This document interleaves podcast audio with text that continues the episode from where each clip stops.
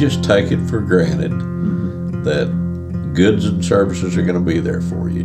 And back in the when I was growing up, mm-hmm. that wa- that wasn't the case.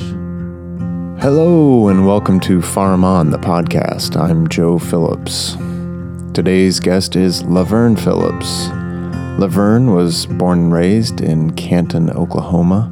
Current population 615.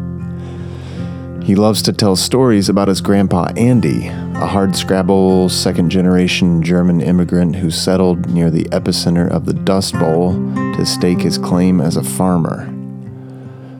Now at 72, Laverne was the first person in his family to go to college.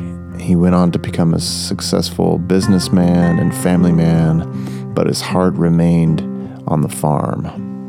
In this conversation, Laverne remembers what he calls the good life on the farm tasting homebrewed beer, waking with the summer breeze, and he even explains an oddity of telephone history called the party line. And did I mention that he's my dad? You know, one of the reasons I started this podcast was just to have the, the chance to sit down and talk with interesting people. And uh, I thought, what better way to get to know my old man a little bit better? So here he is. Just being there, I can remember as early as three or four. Uh, we had twenty, we had twenty three cousins, and my grandpa would always at Easter want everybody there, and he was a little short German guy that wore bib overalls, very dark complected, and we would have a big Easter egg Easter egg hunt, and that's that was the highlight of his year. It, was he first generation German, or was he, were his were his parents German? I think he's second generation. Second generation. Did you know his parents? Uh, no, I did not. Because he was your grandpa He was my grandpa. and my great grandpa. Yeah. And so there were 23 cousins. And so how many children made those cousins? The I had my mom had uh, three sisters and four brothers, so it was a family of eight. Back then, they had larger families. I was going to say that was pretty typical back in the day. Right. And what about Andy? How many siblings do you think he had? Um, I think he had three three brothers. Mm-hmm.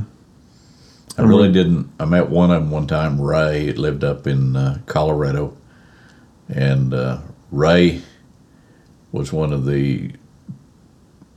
I think what he did mostly was small uh, vegetable crops in uh, southeastern Colorado. But he was the only one around that, like That's only one- Andy's extended family or Andy's yeah, that's the only one family. I ever saw. And so um, you're three or four. What do you remember about the farm when you were three or four? About the only thing I remember is that Easter egg hunt and Christmas. It was just a fun deal. Just uh, lots of playing around the farm. The old farmhouse was very unique, and it had large porches on two sides. Originally, it had a large porch all the way around the uh, house, the farmhouse, and they would have dances and dance all the way around the house. So it was. I wish I could have seen it then. And uh, no amplified music at that point. Well, no, just the wind, whatever the wind would do. And did Andy play music himself? He played the harmonica. That's right. And I actually have his one of his at least one of his harmonicas. I think you probably have the best one. It might be the oldest one. Yes. And we're trying to find out the history. I think we're that. researching the history of it. That's right. We're trying to get to the bottom of the the history of that harmonica. Um, so, at what point do, do you think? Do you remember how old were you when you started working on the farm? Do you think? I probably was 10 years old when I first started going out and working and, and helping my grandpa. And uh, it was a wonderful experience. Of course, we didn't have air conditioning. We had an ice box, which you had a block of ice in it. And uh, I still remember when I was, well, I, up, up until I was about a junior in high school, well, maybe back that off to a freshman. Uh, the way we would have hot water is we had the milk house. We had a small barrel up there, and we'd fill it with water. And each day the sun would heat it up, and that's how you got your hot water. Mm-hmm. If it was cloudy, you didn't get as hot a water. And were you ma- mainly working in the summer when you weren't in school? Mainly in the summer, uh, but lots of weekends. He only lived about seven miles from where we were in, in Canton, which is our hometown. This is Canton, Oklahoma, Right. which is uh, not too far from the Panhandle. Well, it's about uh, about eighty miles from the Oklahoma Panhandle. Which is interesting because if you were born in 46, did I say that right? Forty-four. Sorry, if you were born in 44 and the end of the Dust Bowl was in the, I guess the, it, actually, I know what it was. It's 1930. Well, 1939 was the end of the Depression. So Right. you were born on the tail end of the Depression. Yeah, things were still pretty tough. I I hear that they were. Of course, I was an infant. Uh, Yeah. But it was a unique thing that uh, when you talk about medicines and how you help people, I had a stomach problem. And from the time I was just a tiny baby, I drank goat's milk. And it's an odd combination. And they, the, they prescribed oats milk or goat's milk with beer. and so I started drinking at a very early age. Why was it? Why was beer the? Uh, was it like an active ingredient in the? I, I don't know. It was about a 50 50 ratio. So we had, my dad was in, in uh, Germany in the war, and uh, mom and my Aunt Lucille, who was a wonderful, wonderful person, her, her sister, uh, raised me and my sister on the farm, and we milked, they milked goats, and they, they uh, definitely didn't think I was going to make it. I had kind of a bloated stomach, they said, and and uh, had lots of problems with my stomach. But anyway, that's why to this day I still like goats And, and uh, beer. so maybe the beer was to uh, just put you to sleep. Oh, I don't think so. I mean, they I had to have beer even when I was uh, probably in the third or fourth grade as a prescription. I, my folks didn't drink, but they kept a little bit of beer in the refrigerator, and I'd have it with meals. It's still kind of the same way. Well, Well, it's it's- still the same still- way with it when. Grandma was alive But too. then I only got a half a bottle or a little, a little about a third of a bottle. Um, not a bottle, a bottle of beer. Right. And so Grandpa was in the war, so he was gone, and so it left uh, Grandma and Aunt Lucille to kind of be around. To, They had to do everything. They lived out on the farm. There was very little income. They definitely lived off the land. They had a cow that they milked. Uh, they raised chickens, and they had a a small. My uh, mother had a very green thumb, so they had a very good garden. They had a lot, a lot of fresh vegetables, and and uh, you could almost say that was organic because they would use manure from the chickens for fertilizer and the cows, and so but at the time, they didn't. There was no word for organic or. no, I, they would have probably shipped you out of the country if you used the word organic back then. And um, Grandpa Andy was around until I can't remember the year he died. I think it was about 86. I think that's right. So he was around too all that time that um, that Grandpa was at, off to war in Germany and Well, I think my dad came home in 40 late late 45 was about the time he came home. So, but my grandpa was helping uh, during those infant years after birth. So, what was he like as a great grandpa? probably absolutely my model citizen and uh, Also, extreme work ethics.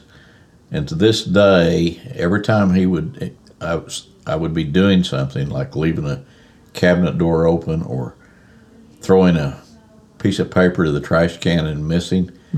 He would tell me from the time I can remember visiting with him is, Vern, it's a lot easier just to pick it up right now. It's a lot easier to fix it right now. And so that's to this day. I mean, I can drop something on the floor and think I'm going to walk off and leave it, and I can hear him talking to me. He says, "Vern, you better go pick that up. Don't procrastinate. Don't procrastinate." And um, I wouldn't have made a good attorney. right, what kind of a what would how would you describe his look? What did he look like? Well, I, as I described previously, very short, probably five, six. Uh, was very stout, but he was didn't have a ounce of fat on him, and very dark complected, and uh, just part of a lot of that was because he was outside from morning till night every day. How many acres do you remember? Oh, he probably he owned about uh, eighty acres right next to the lake at Canton, but then he leased uh, two quarters of land. Actually, when I was a junior and senior, he he uh, had probably eight hundred acres. Do you have any idea why he chose that spot? I really don't. Um, He leased the farmhouse from uh, a, I guess he was a medical doctor that had acquired a lot of properties uh, during the Depression. Bankers and people with money could acquire a lot of property, but he needed somebody that would take care of the land, and my grandfather was somebody that really took care of the land. Is that called sharecropping when that happens? Actually, he probably did some sharecropping. I don't. Uh, he would have during harvest. Neighbors would come in and help you. Yeah. So uh, whether you call that sharecropping or whatever, but uh, I can remember it's during harvest was awfully hot. No air conditioning. What was he growing mostly? Mostly it was wheat and oats and barley, mm-hmm.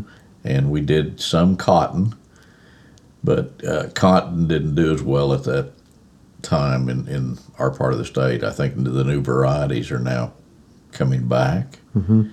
but uh, wheat, barley, and oats was were the big crops.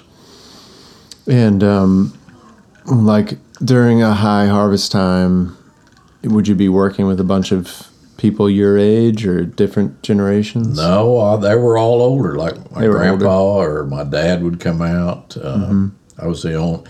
I had a cousin Butch that would uh, help a lot of times during the summer. From about the time I was thirteen till I was seventeen, he would come each summer. He lived up in Kansas, but uh, he I- he probably wasn't there the full summer, but but uh, I learned to drive a tractor very young. There weren't any Department of Labor equal opportunity rules and regs at that time. Right. Probably driving the pickup every once in a while. I probably drove when I was about at least 11. I was driving a pickup on the farm. And um, was all the work mechanized or was it all done by hand or like half and half? Well, we uh, all of it they, we had machinery, but it was antiquated by the, today's standards. Right. Combine? combines. We had uh, uh, you picked cotton by hand and drug these big sacks. Uh, It was Hard oh, work. It was very hard work. We, uh, as far as cultivating the cotton, it's called a hoe. We Yeah. used a hoe, Yeah. and uh, the the wheat once we got it planted was basically took care of itself, and you hope that you got moisture. Mm-hmm. And once it got up pretty good, and uh, pr- probably starting mid September of each year, then they would use that to graze their livestock on. So it was a dual purpose. And he was harvesting, or he was slaughtering the cows too? Well, heat just enough to eat, whatever. Oh. They weren't selling the meat? They were selling it, but they'd sell it at the auction, Okay. the cattle auction, and then you, uh, you, I don't know where that went from there, whether it went to the processing plants or the big packing houses. But the livestock wasn't a main uh, money maker. Oh yes, that Oh, was, was. a major major Okay. moneymaker. The Okay. I mean, when you say slaughter, we, uh, I can still remember butchering pigs, butchering calves. Wow. Right there on the farm. right there on the farm. Uh, chickens, that was kind of a you know, about every spring we were dressing chickens whenever you needed some. So, Yeah. And uh, Butchering a pig and a and a cow is no small thing. It really isn't. And, and the other thing that a lot of people, my, my grandmother would cook about everything, but I, I can remember lots of breakfasts eating calf brains. Mm-hmm. Uh, we ate the heart of the, uh, the cow or the calves, uh, the tongue.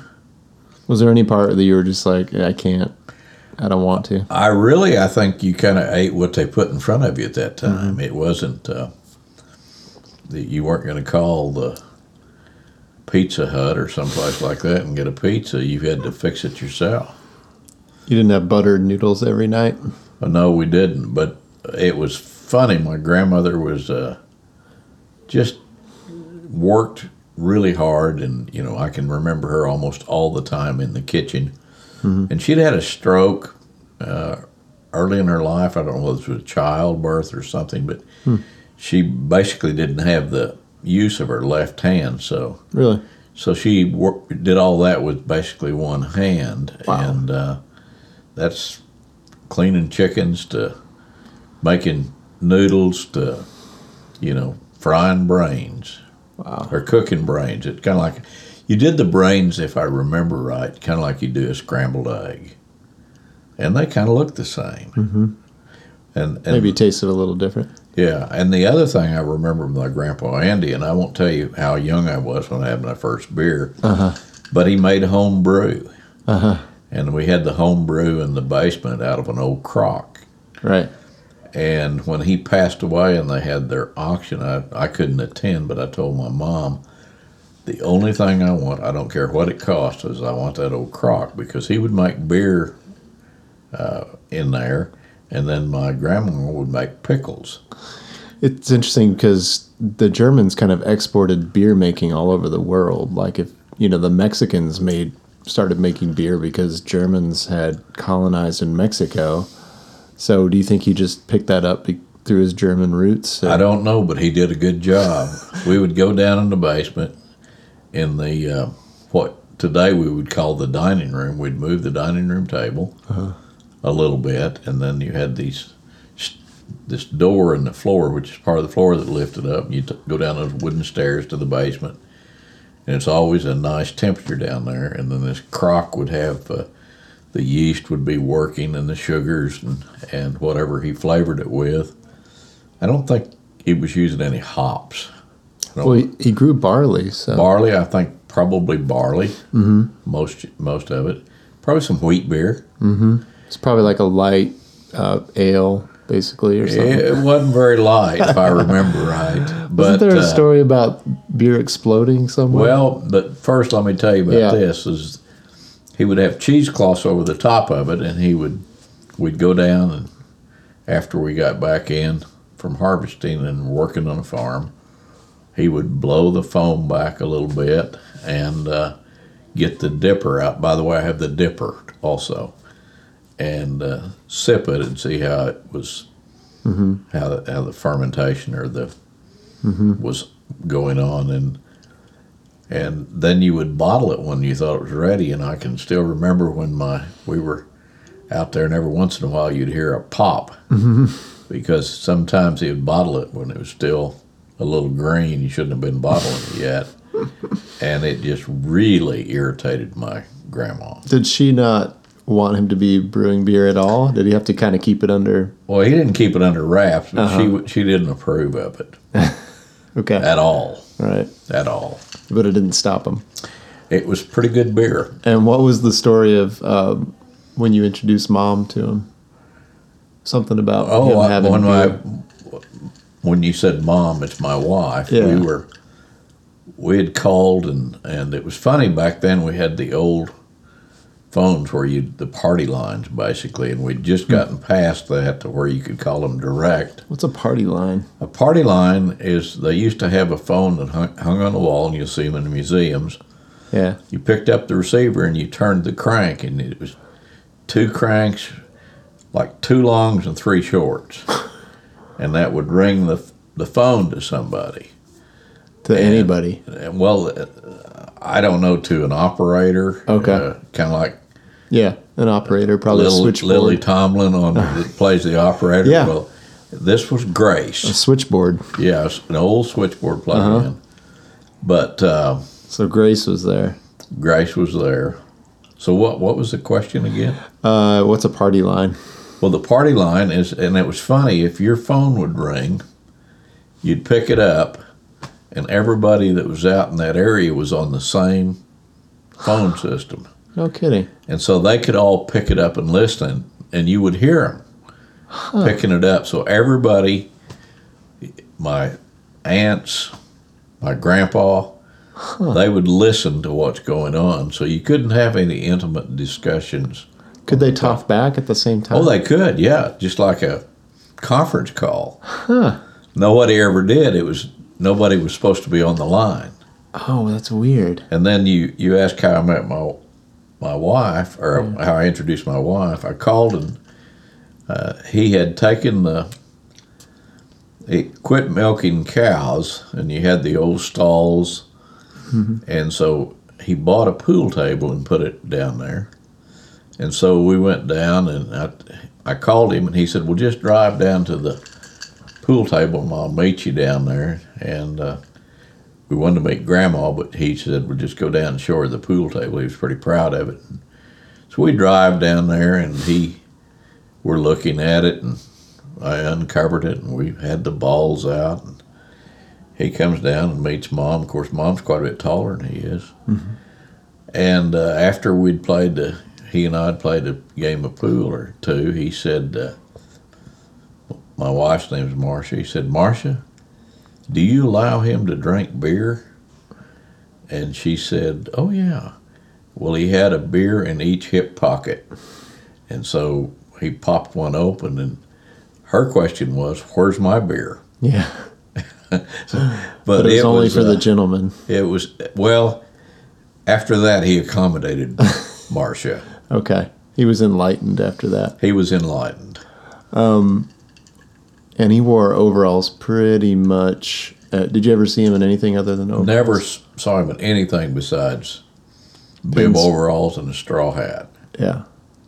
Um, so did he? Do you think he was a, like compared to farmers in the area? Do you think he was successful? Do you think he was average? Oh, I think he was a very successful farmer, but success about that back then just meant that you had a livelihood. Mm-hmm. Uh, you, well, I say that he loved pickups, and he always had a fairly new pickup. Mm-hmm. And uh, I know when he was ninety years old, he bought a new pickup, Wow. and he kept the old one. Uh-huh. So he was he was very unique. And it's funny that my grandmother had passed away previously, and about the time he was 90s when they they realized he probably needed to get off the farm, Mm-hmm. and he wanted to build a new house. And uh, of course, the family's going, "Excuse me, you're ninety years old. Like build it. have it built, Have it but, built. but help to build it." Uh huh. but uh, he was an absolute workaholic. Uh, it could be a hundred degrees out, and he would be out with his hoe, hoeing the weeds out of the fence line. Mm-hmm. And I mean, not just one day, all the time. Mm-hmm. And he had some health issues, and he had an old John Deere tractor, and the his my mother and her sister couldn't get him on the party line or anything, trying to call him, and they'd go out there, and he was told that it wasn't safe for him to drive this tractor, and he had taken a couple dish towels and made him a seat belt, and he was tied onto the tractor, and he was just driving it away. so he was very innovative, but Uh huh. as long as he could work until almost till he died. Yeah. And he lived to be 90, Four, I think. 94, 94. 94. And uh, And the other thing yeah. helped keep him happy was it was it was called Stag beer, mm-hmm. and I had one later in life. They weren't very good, Right. And he had that, and he chewed Beech-Nut chewing tobacco, and he had a spit tune right next to his chair. Mm-hmm. And I remember when he was about 85 for Christmas, somebody got him a carton of Beech-Nut chewing tobacco, and the, his daughters and sons were just weren't happy about it. This was a Christmas gift. They were trying to get him to quit. Trying to get him to quit, and he's Right. 85, and he said, "What do you think? It's going to kill me?" And really, it didn't. do It didn't. It didn't. And he, he liked um, sweets, didn't he? He loved candy. Uh huh. Yeah, he was Beech-Nut chewing tobacco, beer, and candy was pretty good. He liked all of that. Lessons to learn by. And very seldom did he ever, ever go to a doctor. Mm-hmm. So there may be something to that. Yeah. So your mom, when she was school age, she went to a, I guess a farm school, Right. and she said that he helped to make the school bus. Do you remember that? right. I think he drove the school bus. He drove helped it. make it. Mm-hmm. I don't think it- he made it. It was just a real old. By today's standards, it wouldn't pass anybody's standards. It was like a hay truck or something. almost like a hay truck. Uh huh. With like wooden benches in it. Right. Uh huh. That's what I I didn't ever see it, but that's what they said, and it was wasn't didn't have heat, didn't have air conditioning. It was kind of open air. But uh, he did that, and the and this schoolhouse was called Con Six, and it was just a one room classroom, mm-hmm. and about I don't know how many students they had at maximum, probably 30 mm-hmm. But uh, it, it was. Uh, it was probably a very good life. So it, at some point, because grandma and grandpa, your parents, they made their livelihood not by farming, but by being business people. Right. They, dad and mom worked together side by side, and really they, they didn't hardly, or we took very few vacations. Mm-hmm.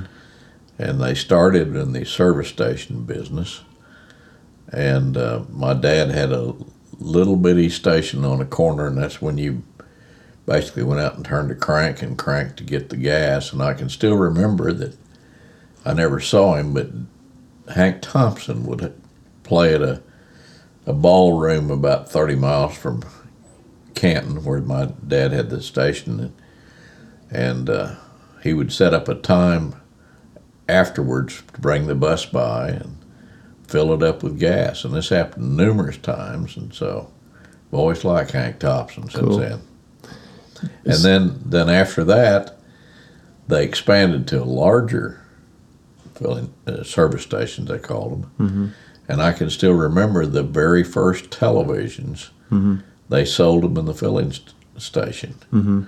and uh, they would put up the old antennas on the roof and that's i i think every roof in canton which is population about a thousand i i helped my dad put a antenna on almost every one of them And that kind of led them to um, selling appliances and TVs. Then they then they bought another store, which was a paint store, uh, which is a couple blocks from him and got out of the service station business and expanded into television, and uh, then got into furniture, and uh, it was kind of a one stop shop. Mm-hmm. And my dad was so skilled.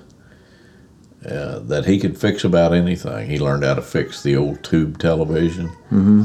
and I I can. I had a teacher called Mrs. Ficus, and she was a dandy. and anyway, Mrs. Ficus and my her husband was my barber, John Ficus. And when I would go to see him, he'd always have some Native American things that he would give me. We had a lot of, of Cheyenne Arapahoes that lived in our community. Mm-hmm. I have, have a little drum or some head feathers or whatever. Mm-hmm. But when the first televisions that were colored came out, my dad got one and called them, and on a on the morning of the Rose Bowl, they came down, and we sat there and watched, and it would be black and white, and then some color would come on, and and the color was at that time it really excited you because you had Yeah. never seen colored television yeah. and uh, pretty good sales pitch because they bought the television. So. Yeah, that's cool. So, um, speaking of Native Americans, do you remember working alongside any of them? Like when you would do farm work, did Grandpa Andy hire any Native Americans? there were a few. Uh, this is the one that I remember. This is not Grandpa Andy, but uh, instead of having your sanitation department like you do now, uh, a wonderful person that uh, named named Dave Fanman had a couple horses and a wagon and he would come by and pick up the trash. And it was a full, you know, he, he could work from morning till night, and then when he finished, it was time to start again. But he really didn't go out onto to the farms, just in the cities. Okay. But uh, I can remember that. And then there were a few uh, Native Americans that worked for my grandpa, but not that many. And uh, the, it was funny. They would uh, they liked beer a lot more than they should. Okay. And I can remember just almost once or twice a week we'd be see some one of them coming to the farm trying to borrow a little money from Grandpa Andy so they could buy some beer and then work it out. And uh, Did he loan them? Did he loan money to the people? ones that he should loan money to, he did. Uh, but it was it's kind of like having a bank on the farm. Where Yeah. You, you know, it was. Uh, So he trusted a lot of people in the community. Oh, the, the uh, and I have to tell you, this is the. This goes back to my father when he was little and living on the farm. Uh, he was kidnapped, oh, that's right. kidnapped by uh, some of the Cheyenne Arapahoes. So wait, so your dad was living on Grandpa Andy's farm? No, he was living about twenty miles from there, Right. Okay. and he was just a little boy. Okeene, Oklahoma. Oakwood, Oakwood. Oakwood. Okay. and he was kidnapped and uh, of course everybody searched and searched but i think he was gone a couple days. So wait, so was it middle of the night or what was the well, I, situation? don't, I don't know that we didn't have video cameras back then so. But i still remember this story and i said what? He Yeah. was kidnapped? And they said yes and they found him. Wasn't harmed. My dad was kind of dark complected and this family didn't have any children and they found him they when they came to the house they had hid him under the bed Or were they Cheyenne Arapaho? cheyenne likely? arapaho's the tribe um, So, do you think that they they just wanted a child and oh i don't think they were trying to do any harm and what, it wasn't like a ransom it situation? a ran- no one had any money you couldn't have a ransom a ransom means you steal you Right. You expect some payment. you, you expect payment and there wasn't any payments so they just a couple days went by and they went and got him from out from under the bed. Well, no, well, I mean, people were searching day and night uh, for him. Were the police involved? well, there weren't very many policemen back Okay. then. This is this is friends and neighbors, Wow. And I don't think they did anything or tried to do anything to the family. I think they were Just just a harmless kidnapping. just a harmless kidnapping that. you know, and you know, probably didn't have very many flashlights back then, and you know, I mean, it was a Gas lamp kind of a tr- traumatic uh, experience. I'm sure.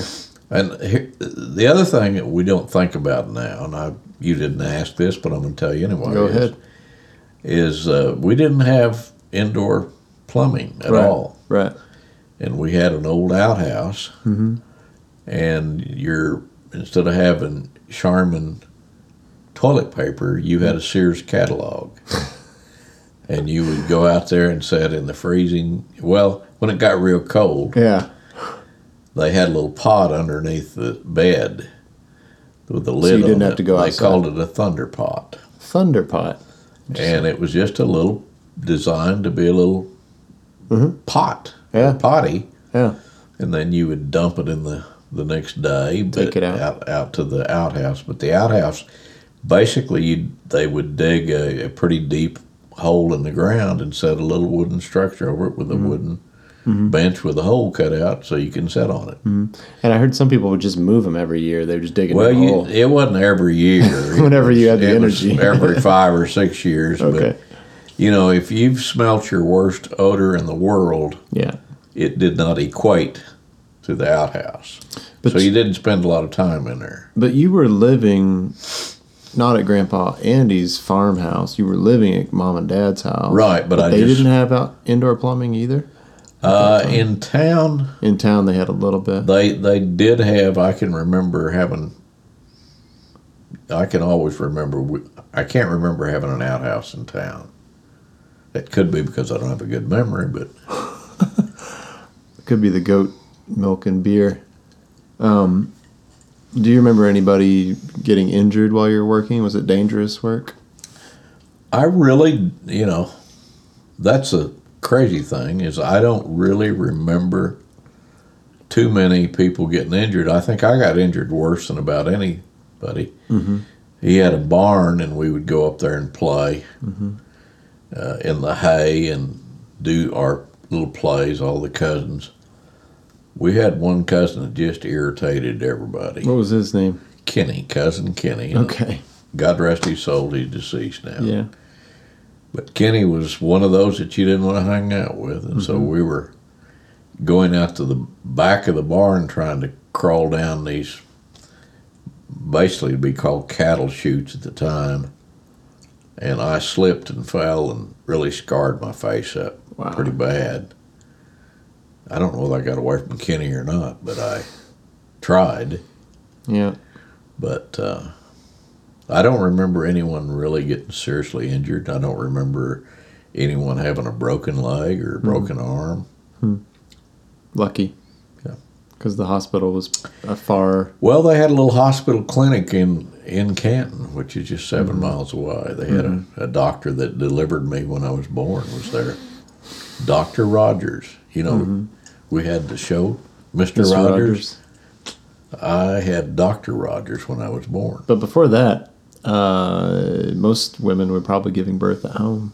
Right. Yeah. Yeah, it was kind of like the midwife. Yeah, I'm sure they had midwives and wet nurses and the whole thing. Oh, I don't think so. It's No? family learned to help deliver. Oh, okay. I- they just did it. I just they just did it. So Because people talk about um, pulling calves and pulling oh, I've done that. goat kids. I've done that a bunch. Really, it's probably not that much different. Yeah, and you know, I still remember my first year of college. I had bought, I think, six or eight heifers with my granddad, and we were, I was raising them on the farm, and was going to sell them to make money, and and uh, they had all been bred, and they were. Uh, heifer, for those who don't know, is a first year calf. And I learned a real lesson is you don't want to use a Hereford bull because the calves have a big head. And it's really tough Oh, for the mother to give birth. okay. And so while everybody's having fun during one of the breaks from college, I'm with my grandpa pulling calves Wow. because we had about three that over the weekend that got in trouble. Wow. And uh, since then, they've learned that you use either a longhorn or an Angus for the first calf, and makes life a little bit easier for the cow and for you. So, uh, at what point? So, at what point uh, during college or growing up, you know, getting your education, you were the first uh, person in your family to go to college, right? I was the first one, yes, to go to college or to get a degree out of all this, my family. So, at what point did you decide that maybe farming, that you didn't want to continue farming, that it wasn't a viable? Oh, I don't think I decided that. I would like to be. That was a good life, and it was Uh, you'd get up in the mornings. I still remember the the bed that I slept in. No air conditioning, but the bed was high enough that you were level with the window, so that the we always have a breeze in western Oklahoma, and the window would be open, and you'd wake up and that gentle breeze blowing across you. And I mean, there's no better The houses were designed to not have air conditioning. Well, there wasn't. It hadn't been invented. I don't All right, think. but I mean the way you open the windows and you had drafts and breezes and Well, just the way you open the windows and the doors. hope the critters or yeah. somebody didn't come in. So um, so why didn't you just continue farming? Why didn't you just be a farmer? I mean, it. You know, when you go to school, that's one of the things they teach you. You want to be a doctor, lawyer, chemist, or something, and right. and uh, so that's what you do. And then Mm-hmm. your mom and dad want you to be go to college, and Yeah. that's that's our system. And uh, since then, we found that a lot of people can go to a, uh technology center or something and get a, a trade, Yeah. which is just as good, and you make just as much money. Yeah. But uh, everybody envisions their child being a doctor, or lawyer, or scientist, or somebody, and More white collar than blue collar. yeah, very definitely. And uh, all right, but then you know when you had our family here, you kind of wanted us to have some kind of uh, rural agricultural life. We didn't have a farm per se, but we had animals. Uh, we've had more animals. We probably have broken the city code in Woodward. That's where we live more than anyone else. I still remember when you were young and your sister. I was coming back from Oklahoma City in the car, and it was Easter, Easter weekend coming up, and they were warning you, uh, saying over the radio, "Do not get your kids chickens or ducks." You know, because after a while they'll grow up or rabbits, and you know it's it's inhumane almost. And but they didn't mention baby lambs. So on the way home i knew some people who raised baby lambs and there was a little orphan lamb.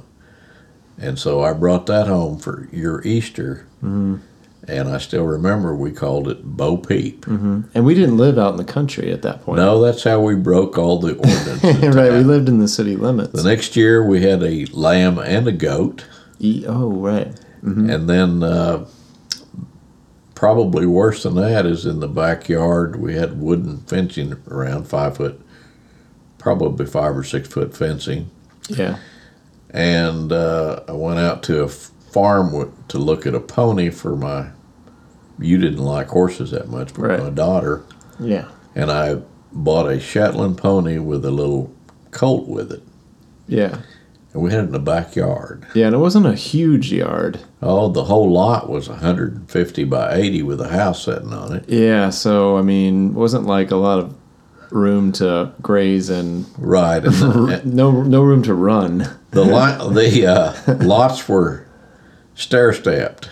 Like Okay. the next lot uh, east of us was about three foot lower, so it's kind of stair stepped. And Yeah. really, the the horse and the horses. I mean, we had about over a period of time four different horses. Right. We had some. The last two were the big horses, and we didn't have them there for a while, for a couple months or so.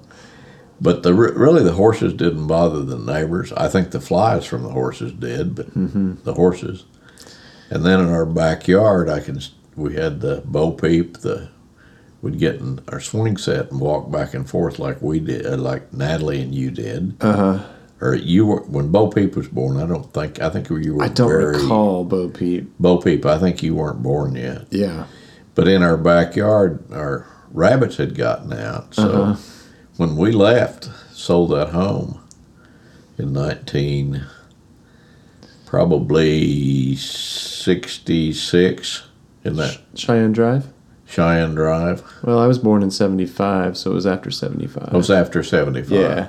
But we still had ra- rabbits running loose in the backyard, and you know, I don't know. Multiplying. I don't know whether no, they they never did, but just uh, I don't know the cats ever got them or Right. whatever. But uh, You were you were urban farming before urban farming was cool. Right. We had. Uh, I love to farm, Mm-hmm. and uh, we had. I always had a big garden, and uh, Mm-hmm. It was very productive, and you know, I just loved doing it, and so. Mm-hmm.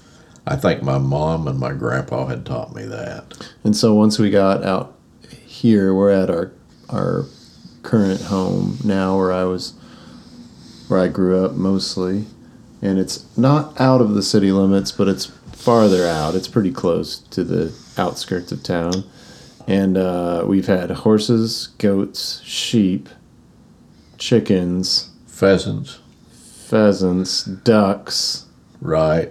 for about fifteen minutes. I think we had ducks for. Well, they that wasn't very long. They flew away pretty quickly. Wild ducks, yeah. and Wild turkeys and deer. turkeys, peacocks. Pe- we had peacocks. Those those make you popular in the neighborhood because in the middle of the night when you're trying to sleep, they start doing this. I don't know if it's a mating call or whatever, but Right. basically it's help, help, and it's Yeah. very loud. I would describe it as an out of tune bassoon. Or I, th- I think it was, but we uh, they were beautiful because they would fan out. They Yeah. would get the reflection of our our of the uh, sliding Mm-hmm. glass doors and our windows on our back patio, and so they would do a dance for you. But Mm-hmm.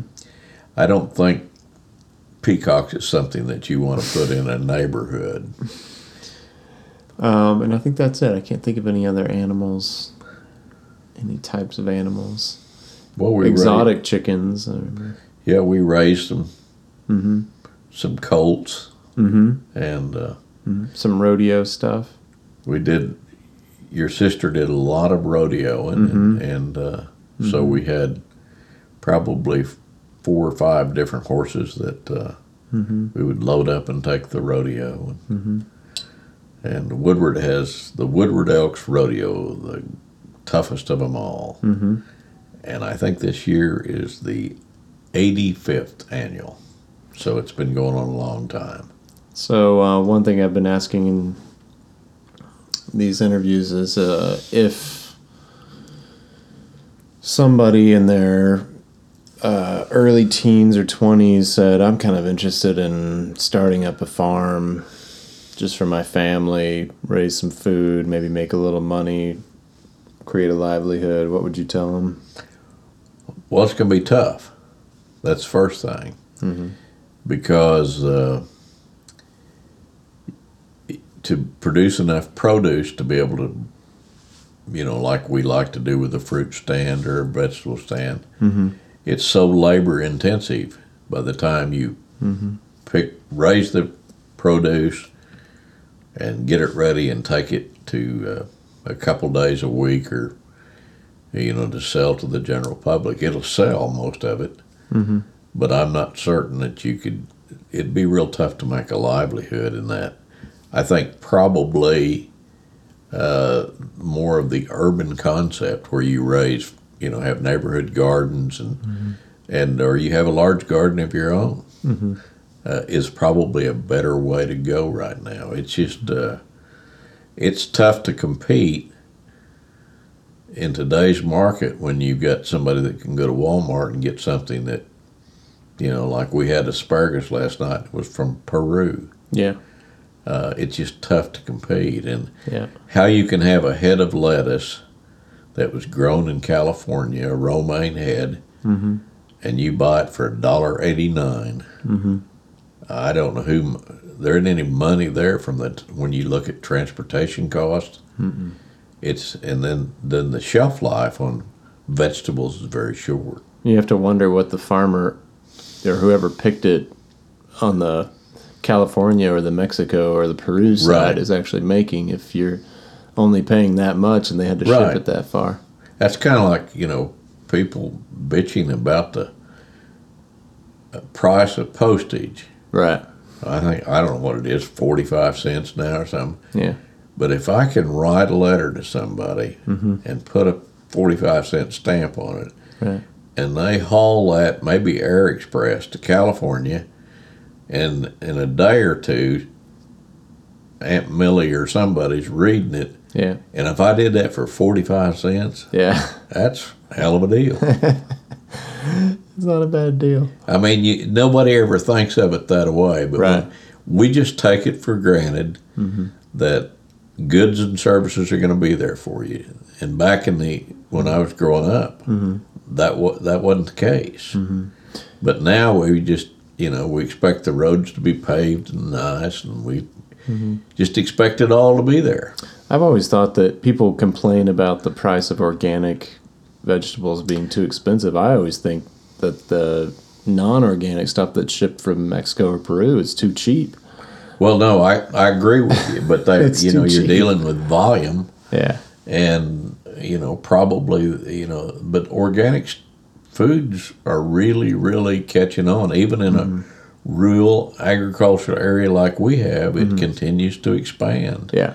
And uh, people are very concerned about the use of pesticides, etc. And soil quality. soil quality and Mm-hmm. and I have a friend out in the panhandle of Oklahoma that's a big farmer rancher and now he's going to just grass fed cattle oh, really? and he's making a lot more money Uh, than he did because they can market as a grass-fed yes beef. people will pay more Yeah. and uh, Oh, cool. anyway Well, thanks, Dad. well It's been fun. you know there aren't too many people that have sons like you Ah, that's sweet. Well, that's kind of like I told the mayor of Woodward. He sang a song. He was an old, kind of like a Don Rickles. and you remember George Getzinger? And they Sure. finished this little Western band Yeah. called the Rhythm Riders. Yeah. He finished uh, his production one night and uh, he said, How'd we sound? And I said, Mr. Mayor, you've never sounded any better. I'm not sure. And I just kind of left it there. Pretty soon he said, What in the hell did that mean? Well, Dad, you've never sounded any better, and there's not anybody in the world that has a dad like you. Well, that that could go either way. Thanks, Dad. Thank This you. been good. To hear more episodes featuring interviews with agriculturists, artists, and activists on the front lines of the food movement, and to read my essays on everything from zucchini to Zen, visit dharmaonthefarm.com. Until next time, farm on.